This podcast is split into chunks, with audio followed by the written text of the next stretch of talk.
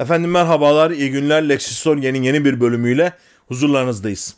Hatırlayacak olursanız birkaç önceki videomuzda duello ve duelloculuk tarihine girmiştik. Bu konuda tafsilatlı malumat vermeye gayret etmiştik. Ve aynı videoda demiştik ki ilerleyen videolarımızdan bir tanesinde Osmanlı'da duelloculuk meselesine derinlemesine gireceğiz. Sözümüzü tutmak adına şu an izlemekte olduğunuz videoyu çekiyorum efendim. Şimdi Osmanlı'da düello meselesine gelmeden önce şunu söylememiz lazım. Osmanlılar da diğer pek çok millet gibi kavgalarını, dövüşlerini zaman zaman hukuk dışı metotlarla çözmeye çalışıyorlardı. Problemlerini bu yolla çözmeye her millet gibi çalışıyorlardı. Ama adli bir kökeni bulunan, şahitleriyle, toplantı mekanıyla, silahıyla önceden belirlenmiş bir duello usulü Osmanlılara Avrupa'dan gelmiş bir adettir. Dolayısıyla biz bunu Avrupalılaşmanın arttığı 19. yüzyılın sonunda daha ziyade görüyoruz. Ve ilk olarak ekaliyet mensupları veyahut sefarethane çalışanlarının bu işlere girdiğini görüyoruz. Bir örnek vereyim mesela. O dönemde Fransız hastanesi var Beyoğlu'nda ve Fransız hastanesinde Sivastopoli diye Rus asıllı bir doktor çalışıyor. Gazete Medikal'e bir yazı kaleme alıyor ve diyor ki bizim buradaki doktorlarımız Türklerden fersa fersa üstündür. Cerrahi bakımdan fevkalade ameliyatlar yapıyoruz. Türkler arzu ederse gelsinler onlara bu işi öğretelim gibilerinden böyle arogan bir yazı kaleme alıyor. Bunun üzerine o dönemde Encümeni Etibba azası bulunan ve saray hekimlerinden olan Ermeni paşalarımızdan Dikran Peştemalciyan Paşa bir cevap yazısı kaleme alıyor. Yazının sonunda diyor ki bu ifadeler hotpesentlik ibraz etmektir. Yani kendini beğenmişlik göstergesidir. Bu ithamat vakayı nefretle reddederiz. Bu cümle çok önemli. Yani bu vakaları biz nefretle reddediyoruz diyor. Bunun üzerine Sivastopoli durduk yere o makale yazılmamış gibi sonundaki bu ifadeye takılıyor. Ve diyor ki siz beni nasıl nefretle reddedersiniz? Bu yazı size aitse yine gazete Medikal'de yayınlıyor bu cevap ikinci cevap yazısını. Bu yazı size aitse bana bir tarziye borçlusunuz. Yani bir özür borcunuz var. Bu borcu da nasıl ödeyeceğinizi, ne şekilde ödeyeceğinizi ben iki tane şahit göndereceğim size. Siz de iki tane şahit gönderin. Namuslu bir zat nasıl özür dileyecekse onlar o yolu seçerler diye alttan alta düello tehdidinde bulunuyor. Dikran Paşa ciddiye bile almıyor artık işi çirkinleştirdiği için Sivastopoli. Cevap bile vermiyor. İkinci yazısında 31 Ağustos 1889'da Sivastopoli açık açık bizim Dikran Paşa'yı düelloya davet ediyor. E Dikran Paşa mevki makam sahibi bir adam. Rastgele bir doktorla düello edip de yani canını tehlikeye atması için bir geçerli sebep yok. Bunun üzerine meseleyi zaptiye nezaretine havale ediyor. Bu arkadaşla ilgilenelim diyor. Beyoğlu Mahkemesi Sivastopoli'yi derdest ediyor. Yunan sefareti tercümanları vasıtasıyla ifadesini alıyor. Hukuk tarihimiz bakımından önemli. Sivastopoli bu mahkemede yetki itirazında bulunmuş. Demiş ki yani ben Rus vatandaşıyım. Dikran Paşa'nın da diğer vatandaşı Rusya'ya ait. Dolayısıyla bizi Rus mahkemeleri yargılasın demiş. Osmanlı mahkemeleri bugün dahi geçerli olan bir teamülden bahsederek demiş ki bu bir suç ve suçun işlendiği yer mahkemesi de bu tarz hadiselerde kamu adına yetkilidir diyerek Sivastopol'i yargılama yetkisinin kendilerinde olduğunu hatta Dikran Paşa hukuki şahsiyesinden fari olsa bile yani şikayetinden vazgeçse bile yargılayabileceklerini söylemiş. Böyle bir vaka var mesela. Yine bizim bugün küçük çekmecede bulunan Büyükdere semtinde eskiden çiftlikler bulunuyormuş. Bulak Bey diye bir zatın çiftliği varmış orada. Bu çiftliği Graziano veya bizim kaynaklarda geçtiği üzere Caracciano adında bir İtalyan ziyaret etmiş. Bu ziyareti sırasında böyle atlan geziyorlarmış. Yanında da bir jandarma çavuşu varmış. O sırada bir köpek gelmiş atlara saldırmış. Başıboş köpek sorunu o dönemde de var demek ki. Atlara saldırınca jandarma çavuşu silahını çekmiş köpeği vurmuş. Meğer köpek Vitalis Paşa ya aitmiş o devirde. Orada da onun da bir çiftliği varmış. Doğrudan çıkmış Vitalis Paşa ve demiş ki o jandarma çavuşunu bana vereceksiniz ben cezalandıracağım. Karaçiano demiş ki ya kardeşim bu adamı bana hani ben kendim tutmadım koruma olarak tutmadım fedai olarak tutmadım. Bunu bana dahiliye nezareti verdi. Dahiliye nezaretinin bana verdiği adamı ben sana nasıl teslim edeyim deyince madem öyle sen duelloya geleceksin demiş. Ev sahibi Bulak Bey olması lazım. Doğrudan meseleyi şehir emanetine taşımış, belediyeye taşımış. Belediye Küçükçekmece makamlığını görevlendirmiş ve meseleye askeri bir müdahaleyle daha doğrusu devlet müdahalesiyle kolluk kuvvetlerinin müdahalesiyle çözülmüş. Yani bir düelloya taşınmamış. Türkler arasında düello biraz daha dediğim gibi geç tarihlere rastlayacak. Bir başka videomuzda Osmanlı'da boşanma hadisesini anlatmıştık hatırlayacak olursanız. Ve Kemalettin Paşa ile Naime Sultan'ın çok olaylı bir boşanması vardı. Hatice Sultan'ın da içine girdiği skandallar, aldatmalar falan filanlar vardı. Çok böyle bir kavgalı, muhataralı bir işti. Bu bağlamda bir arabuluculuk görüşmesi yapılmasına karar veriliyor. Ve tarafı şahaneden yani padişah tarafından Ali Galip Bey bu işin görevlendiriliyor. Mabeyinci Ali Galip. Karşı tarafta Kemalettin Paşa da avukat Abdurrahman Adil Bey'i görevlendiriyor. Bir mecliste oturuyorlar. O zevatın içerisinde Hüseyin Hilmi Paşa, Sadrazam Hüseyin Hilmi de var. O da oturuyor. Abdurrahman Adil Bey Hüseyin Hilmi Paşa'ya dönerek diyor ki efendim zat haliniz vekil olarak buradaysanız ben sizi de görüşeyim. Böyle bozulmuş mabeyincilerle bu işi sürdüremeyiz diyor. Yani laf sokuyor Adil Bey. Çünkü sadrazam olduğu zaman zaten eşitsiz bir durum oluyor ya onu dengelemek adına Kurena'dan, mabeyincilerden Ali Galip Bey'i harcıyor orada Abdurrahman Adil. Bunun üzerine Ali Galip çok alınmış bu işe. Ve demiş ki sen bana hakaret mi ediyorsun? Bozulmuş mabeyinci mi diyorsun? Hadi gel o zaman seninle düello yapalım demiş. Hadise bir anda büyümüş. Abdurrahman Adil kurnazca bir iş yapmış düelloya gitmeden önce. Yani görünüşte kabul etmiş meseleyi ama düelloya gitmeden önce meseleyi matbuata taşımış. İş matbuata gazetelere düşünce Zaptiye Nezareti sadarete bir yazı yazmış ve demiş ki bu yazıda bu hadiseye engel olun hukuku seniyye tarafından menni ehem ve lazımdır. Beynen nas yani halk arasında fesat ve habasete sebebiyet verebilir. Yani böyle bir adet başlarsa Müslümanlar arasında bu hızla yayılır düello işinin önünü alamayız. Yani saray çevrelerinde bu iş yapılırsa halk hayli hayli yapar.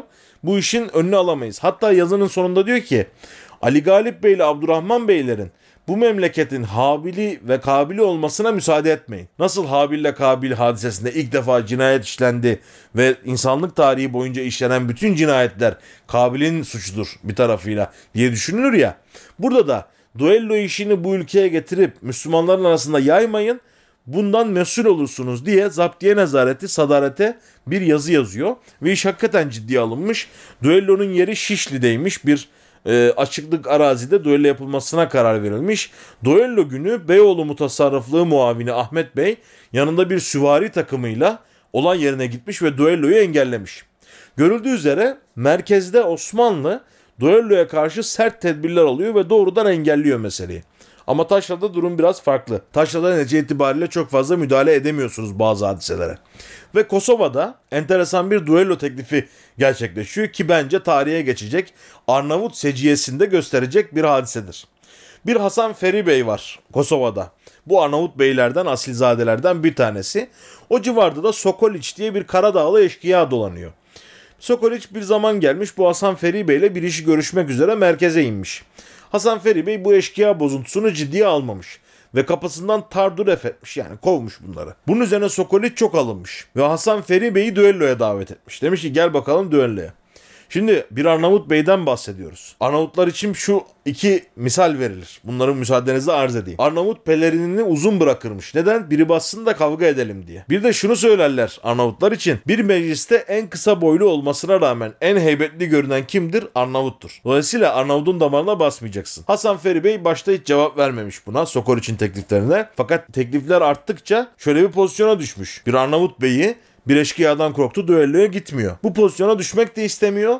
Bir eşkıya ile yüz göz olmak da istemiyor. Dolayısıyla çok akıllıca bir iş yapmış ve o dönemde Karadağ prensi olan Nikola'ya bir mektup yazmış. Demiş ki Prens Hazretleri Sokoliç namında bir Karadağlı beni düelloya davet etti. Bu davanın senin emrinle vuku bulduğu muhakkaktır. Ancak Sıйtı zatiyem yani karakterim seciyem Sokoliç gibi bir haydut ile dövüşmekliğime mani olduğundan mahdumlarından birisini misalen Prens Mirko'yu benimle duello etmek üzere hududun laletayın bir noktasına göndermekliğini rica ederim. Yani diyor ki sen sınıra bırak prenslerinden bir tanesini ben ona duello etmesini bilirim diyor.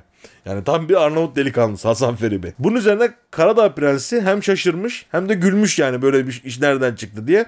Hatta oğlu Prens Mirko'ya dönüp yani düello yapmak ister misin deyince o da işte ya isterim babacım falan gibilerinden süklüm püklüm olmuş. Çocuk da korkmuş yani beni düelloya gönderecekler diye. Fakat böyle kerhen bir cevap verilince düello teklifi de askıda kalmış. Mesele barışta çözülmüş.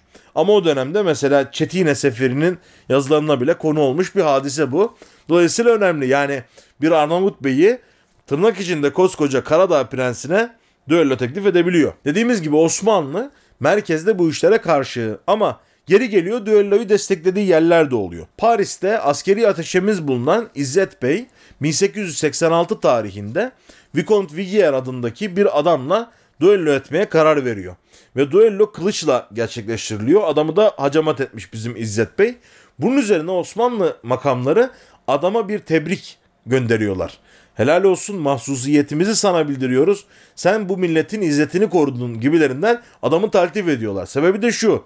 Bu Vicomte Vigier denen herifçioğlu İstanbul'da bir Parisli başlıklı bir kitap kalemi almış ve Türkler aleyhinde propaganda yapmış bir herif. Dolayısıyla böyle bir adamın duelloda mat edilmesinden Osmanlı makamları derin bir e, sevinç duymuşlar. Dolayısıyla farklı yaklaşımları var yerine göre. Hakeza Lahey'de Jön Türkler arasında duello hadiseleri gerçekleşiyor. Cereyan ediyor bir iki tane. Bunun üzerine Amerika'da bu husus gazetelere falan düşüyor. Washington'a kadar gidiyor iş ve olumsuz yorumlara yol açıyor. Yani Türkler birbirlerini katlediyorlar Avrupa'nın içerisinde gibilerinden yorumlara yol açıyor. Bunun üzerine Washington elçimiz Ali Ferruh Bey Hariciye Nezaretine bir yazı göndermiş 25 Haziran 1899'da. Ben bu konuyla ilgili diyor buradaki medyada ciddi yazılar kaleme aldırttım, neşrettim. Bu Jön Türkleri kınayan, lanetleyen ve meselenin Osmanlılarla ilgili olmadığını, bu Jön Türkler denen serseri güruhunun bu işi yaptığını açıkça ifade ettim diyerek Jön Türkler aleyhine bir propaganda vesilesi haline getirmişler bu duello meselesini. Abdülhamit saltanatı devrinden bahsediyoruz 1899 ve Abdülhamit'in rakipleri Jön Türkler. Dolayısıyla Vicomte Vigier örneğinde devletin onurunu şerefini korudun diye taltif ettiğim bir hadiseyi beri bir taraftan Jön Türkler aleyhinde bir propaganda olarak da kullanmasını bilmiş Osmanlı makamları. Dolayısıyla dediğimiz gibi Türkler arasında da zaman içerisinde bu adet yayılmaya başlanıyor. Ve bizim matbuat hayatımızda da çok eleştiriyi kaldıramayan bir millet olduğumuz için enteresan düello teklifleri var. Abdülhamit saltanatından sonra özellikle İttihat Terakki ve Hürriyet İttilaf partilerinin kavgası sırasında siyasi mücadeleler sıklıkla yine düello tekliflerinin konusu olmuş. Mesela Zühre gazetesinin başyazarı Priştine mebusu Hasan Bey ile Tanin gazetesinin o dönemki adıyla Cenin gazetesinin yazarı Hüseyin Cahit Bey arasında bir düello teklifi cereyan ediyor. Bu Cenin gazetesi esas itibariyle dediğim gibi Tanin gazetesinin devamıdır. O dönemde hep yasaklar konduğu için zaman zaman Senin gazetesi, Renin gazetesi, Cenin gazetesi diye farklı isimler almıştır bu Tanin gazetesi. Hüseyin Cahit Bey de onun yazarlarından bir tanesi ve Priştine mebusu Hasan Bey'i eleştirmiş. Hasan Bey bu eleştirileri hakaret olarak kabul etmiş. Ve demiş ki ben bir Arnavudum. Arnavutlar namus konusunda sair akvamdan yani kavimlerden daha hassastır. Bunu biliniz. Dolayısıyla sizi düelloya davet ediyorum diyor Hüseyin Cahit Bey'e. Şahitleri olarak da Amasya mebusu İsmail Hakkı Paşa ile Sinop mebusu bizim meşhur Rıza Nur Bey'i şahitler arasına alıyor. Cahit Bey o sırada yurt dışında yani İstanbul dışında olması lazım. Cevap veremiyor başta. Ancak döner dönmez o da Siroz mebusları Mithat Bey ile Derviş Bey'i kendisinin şahidi olarak ilan ediyor ve düello teklifini kabul ediyor.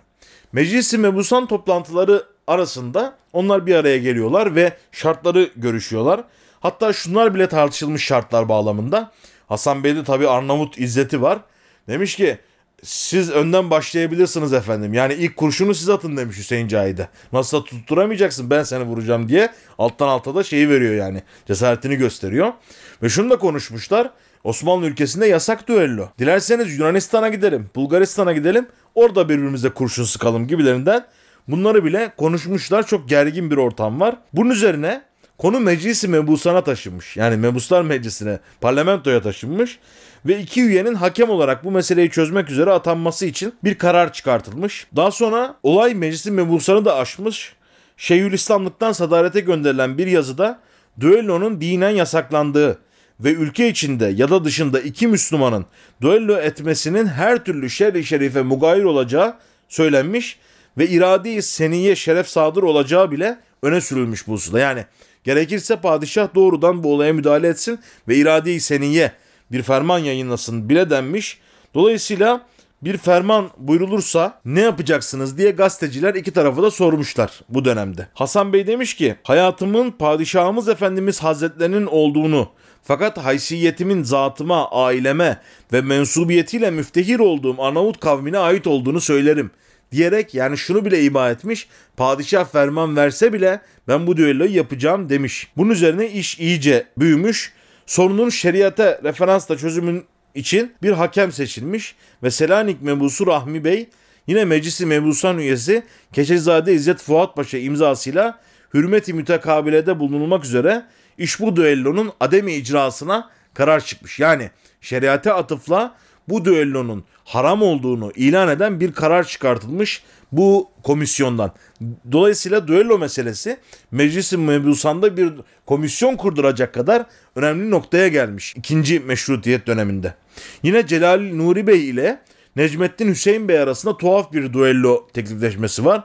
O dönemde Celal Nuri Bey, Celal Nuri ileri soyadını alacak daha sonraları bir yazar ve Ayan Meclisi'nde Kürtleri temsil eden Seyit Abdülkadir Efendi hakkında sergerde tabirini kullanıyor. Yani elebaşı gibi bir tabir bu. Necmettin Hüseyin Bey diyor ki sen sergerde diyerek Seyit Abdülkadir Efendi'ye bütün Kürtlere hakaret ettin. Elebaşı dedin bizi de çete gibi gösterdin. Madem öyle seninle düello yapacağız diyor. Celal Nuri de diyor ki ya efendim ben orada sergerde derken hani lideri önderi anlamında kullandım. Böyle bir hakaretamiz bir maksadı kastetmedim. Ayrıca da diyor Seyit Abdülkadir Bey bir rahatsızlık duyduysa söylesin. Hatta gerekirse beni mahkemeye versin. Sen ne karışıyorsun diyor Necmettin Hüseyin Bey'e. Ama kabul etmiyor Necmettin Hüseyin Bey. Araya bazı isimler giriyor. Bunun şeriata aykırı olduğunu söylüyor. Necmettin Hüseyin enteresan bir cevap veriyor. Diyor ki Sıffın muharebesinde Hazreti Ali Muaviye'yi mübarezeye yani düelloya davet etti. Binaenaleyh düello şeriat-ı İslamiye muvafıktır diye bir cevap veriyor. İşin ciddiye bindiğini görünce bu cevap üzerine Celal Nuri Bey düelloyu hiçbir şekilde kabul etmeyeceğini, böyle bir şeyin hukuka ve şeriata aykırı olacağını, daha doğrusu böyle bir şeyi kendi haysiyetine yakıştırmayacağını söyleyerek düellodan uzak duruyor. Necmettin Hüseyin Bey de bunu kendisinin aleyhinde bir propaganda aracı olarak kullanıyor. Dolayısıyla Hürriyet İttilaf Partisi ile İttihat Terakki Partisi arasındaki çekişmelerde de düello çok aktif bir yer almış. Mesela Doktor Ziya Bey ile Ali Kemal Bey'in arasında bir düello teklifi var. Hatta bu teklif ciddiye biniyor. Ali Kemal Bey, Doktor Raşit Tahsin Bey'i ve Mazhar Osman'ı şahit olarak göstermiş bu düelloda. Bu da Alemdar Gazetesi'nin sayfalarında yer almış hadiselerden bir tanesi. Dolayısıyla böyle o dönemde de düellolar sıklıkla gördüğümüz bir hadise. Efendim düello denince bizde aslında bir tane isim vardır ki diğer herkesi solda sıfır bırakır. O da Ahmet Rüstem. Gerçek adıyla Alfred Bilinski'dir. Hatırlayacak olursanız ıslahat fermanı videomuzda Polonyalı mültecilerden bahsetmiştik. Bu mültecilerden bir tanesi Sevelim Bilinski Nihat ismini alıyor ve oğlu da Alfred Bilinski de Osmanlı hariciyesinde memur olarak çalışmaya başlıyor. Daha sonraları Müslüman olduktan sonra da Ahmet Rüstem Bilinski veya Alfred Rüstem Bilinski adını almıştır. Hakikaten isminin e, müsemması bir adamdır. Rüstem isminin karşılığı bir adamdır. Böyle cesur, kahraman bir herif. Dolayısıyla böyle hakaretlere pek gelemediği için de sık sık düello hadiseleriyle adı anılıyor. Atatürk'e bile düello teklif ettiği rivayet olunmuştur bu Alfred Rüstem'e. Bunlar Atina Büyükelçiliğinde çalışmaktalarken Alfred Rüstem ve Aziz Bey, Aziz Bey başkatip, Alfred Rüstem de o dönemde ikinci katip bir tiyatroya gidiyorlar. Normalde protokol gereği Osmanlı yetkililerinin en ön safta olmaları gerekiyor. Yani tiyatroyu en güzel izleyebilecek yerde olmaları gerekiyor. Fakat binbaşı Argyropoulos ve Pierre Rokos adında iki tane asker gelip bunların önüne geçiyor. Bir kavga gulgule kopuyor. Bunun üzerine Alfred Bey Pierre Rokos'u düelloya davet ediyor. Düello kararı veriliyor ve bunlar Omorfi Eklisya, Güzel Kilise denen bir mevkide buluşuyorlar. İki tarafında şahitleri var. Pierrakos'un şahitlerinden bir tanesi yüzbaşı Leandros Metaxas. Bu Metaxas soyadını daha sonra da tarihte sıklıkla göreceğiz. Önemli soyadlardan bir tanesidir. Bu şahitlikler huzurunda güzel kilise mevkinde buluşuluyor. İki taraf da birbirine ateş ediyor. Pierrakos bir asker olmasına rağmen Alfred Bey'i tutturamıyor. Alfred Bey Pierrakos'u karaciğerinden yaralıyor. Herif götürülüyor hemen revire kaldırılıyor. Tedaviye götürüyor. Zaten o sırada iki tane de doktor bulunuyormuş o mecliste. Bu iş burada kalmıyor. Hakaret işi burada çözülmüyor. Ve bir anda Türk karşıtı, Osmanlı karşıtı bir protesto hareketine dönüşmeye başlıyor. Atina sokaklarında insanlar bağırıyorlar, çağırıyorlar. Onurumuzu zedelediniz. Bizim işte askerimizi vurdu bir büyükelçilik yetkilisi falan derken Aziz Bey, Başkatip Aziz Bey akıllı bir iş yapıyor. Diyor ki bunlar Alfred'i parçalayacaklar. Ben bunu İstanbul'a kaçırayım. Daha İstanbul'a bile sormadan bir vapura bindirip gönderiyor. Atina'daki ahali Alfred Bey'in orada olmadığını fark edince bu sefer Argyropoulos, Pierre Rakos'un arkadaşı. Bizim Aziz Bey'e duello teklif ediyor. Gel kardeşim seninle duello edelim. Bunu İstanbul'a yazmış olacak ki Aziz Bey. İstanbul şöyle bir açıklamada bulunuyor. Biz duelloya karşıyız. Böyle bir şeye müsaade etmeyiz diyor. Bunun üzerine iş askıda kalıyor. Ama Aziz Bey de gururunu çiğnettirmemek istiyor bir Yunan askerine. Dolayısıyla madem öyle diyor gel Paris'te senle bir duello yapalım. Hakikaten Paris'te buluşuyorlar bunlar. Buluştukları tarih de belli 14 Ağustos'ta. Tabanca ile bir düello yapılmasına karar veriliyor. İki tarafta birbirine isabet ettiremeyince mesele çözülmüş oluyor. Düello da sonuçlanmış oluyor. Ama gördüğünüz üzere bir düello bir anda siyasal bir kavgaya, sokakta mitinglere, nümayişlere bile sebebiyet veriyor. Bunun kahramanlarından Alfred Bey enteresandır. Aslında videomuzun en can alıcı hadisesinin kahramanı da yine Alfred Bey. Çok cesur bir adam. Milli mücadele yıllarında devletin daima yanında bulunmuş. Bir dönem Washington elçiliğimizi de yapmış. Mecliste milletvekilliği de yapmış. Dolayısıyla enteresan bir adamdır. Bir gün Gazi Mustafa Kemal'in sofrasındalar. Yemekler yeniliyor. Yemek sırasında Alfred Rüstem Bey bir sigara çıkartıyor, yakıyor. Paşa da diyor ki acele etmeseydiniz diyor. Bunun üzerine Alfred Rüstem ayağa kalkıyor. Niyeymiş efendim? Herkes burada yemek sırasında bile sigara içti. Benim sigara içmem için niye bana müdahale ediyorsunuz? Yoksa müsaade almamı mı istiyorsunuz sizden? Sizden sigara içmek için müsaade alacak değilim diyerek kapıyı vuruyor dışarı çıkıyor. Ya bir alınganlık gösteriyor. Atatürk de buna şaşırmış. Demiş ki yani ben böyle bir şey söylemek istemedim. Adam benden 20 yaş büyük. Hani bir saygımız, sevgimiz var. Helva gelecekti yemekten sonra. Acele etmesin helvadan sonra içer sigarayı diye söyledim demiş. Ama Alfred Üstten bunu kabul etmemiş. Dışarıda bağırınıyor, köpürüyor. Böyle iş olmaz. Benim onurumu incitti bu Atatürk falan filan diyor. Masar Müfit Bey yanına gelmiş. Yapma Alfred amca. Hani böyle olur böyle şeyler yanlış anladın. Maksadı o değildi kabul etmemiş. Bunun üzerine Atatürk'ü düelloya davet ettiğini Masar Müfit vasıtasıyla söylemiş Alfred Rüstem Bey. Ve şunu söylemiş. Demiş ki 15 kişilik sofrada Beni sofra adabını bilmeyen biri, biri olarak aşağıladı. Bu işin şakası yok. Haysiyetimi muhafaza etmek için paşayı düelloya davet etmek mecburiyetindeyim. Paşaya bildiriniz demiş. Masar Müfit tabi şaşırmış yani bunun üzerine yahu Alfred delirdin mi?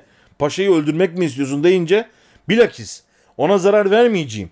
Ben yaralanacağım veya öleceğim ama bu suretle haysiyetimi muhafaza edeceğim. Söyleyin paşayı paşaya silah setsin demiş. Bunun üzerine Mazhar Müfit olayın absürtlüğüne dayanamamış gülerek sofraya dönmüş ve demiş ki paşam böyle böyle bir durum var. Hani ne dersiniz? Gazi derin düşünmüş, dur, duraksamış böyle gayet ciddi. Herkes de şimdi Gazi'ye bakıyor. Eyvah kabul edecek mi duello teklifini? Alfred Rüstem'in de yani yaşlı bile olsa sabıkası var bu hususta. Ya tutturursa ya paşayı yaralarsa falan diye gerilmiş sofra. Gayet ciddiyetle durmuş. Silah seçmemi istiyor değil mi demiş Alfred Rüstem. Evet silah seçmenizi istiyor. Peki silah olarak süpürge sopasını seçiyorum demiş. Bunun üzerine bir kahkaha masada kopmuş. Herkese bir rahatlama gelmiş. Bu gülgüleyi duyan Alfred iyice çıldırmış. Yani hem bana sigara içitmedi sofrada hem de beni aşağıladı diyerek bir daha Gazi Mustafa Kemal Atatürk'ün sofrasına oturmamış. Böyle de bir alıngan bir tarafı da var. Gördüğünüz üzere bizde duellolar dünyadan biraz daha farklı, biraz daha tuhaf. Yer yer alınganlıklar gösteriliyor. Gereksiz alınganlıkların neticesi olarak ortaya çıkıyor. Osmanlı'da ve Türkiye'de duellonun serencamı da 3 aşağı 5 yukarı bu şekilde diyebiliriz. Bu latif hikayeyle de bu işi sonlandırmış olalım. Bu arada Ramazan-ı şerifinizi de tebrik ederim. Her zaman söylediğimiz gibi hakla kalın, hukukla kalın, sağlıcakla kalın efendim. Lex Historia Yasanın tarihi, tarihin yasası.